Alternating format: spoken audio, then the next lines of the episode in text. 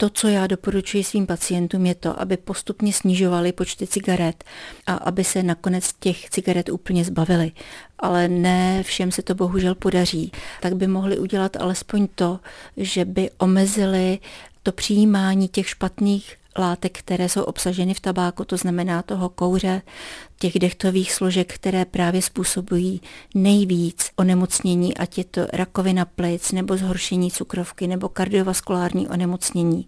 Tak tady cesta, jak jim pomoci, je takzvaný nahřívaný tabák, který se nahřívá na 350 stupňů a není tam právě ten dým, ty dechtové látky.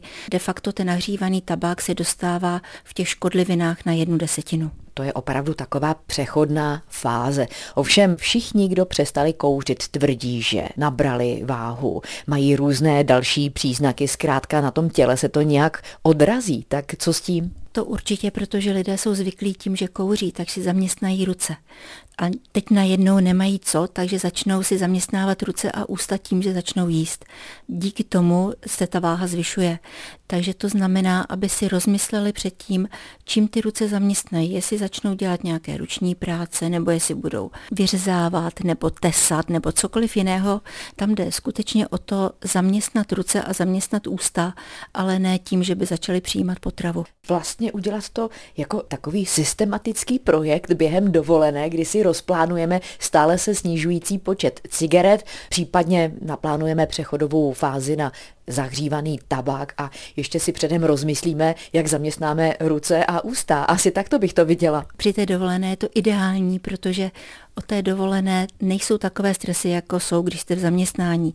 Máte spoustu zájmů, spoustu věmů nových, takže tím vlastně je snazší přestat používat tu cigaretu jako berličku v těch stresech.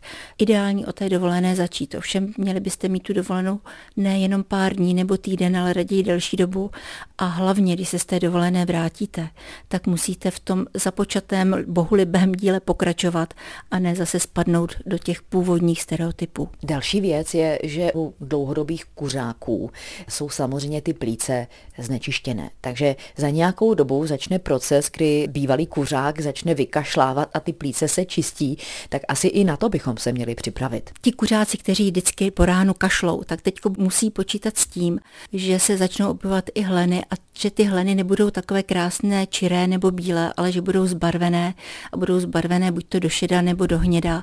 Ale to je běžný, normální postup čištění organismu, který se zbavuje těch dechtových látek a všech těch ošklivostí, které se tam usadily. Ale to vykašlávání může trvat i několik let.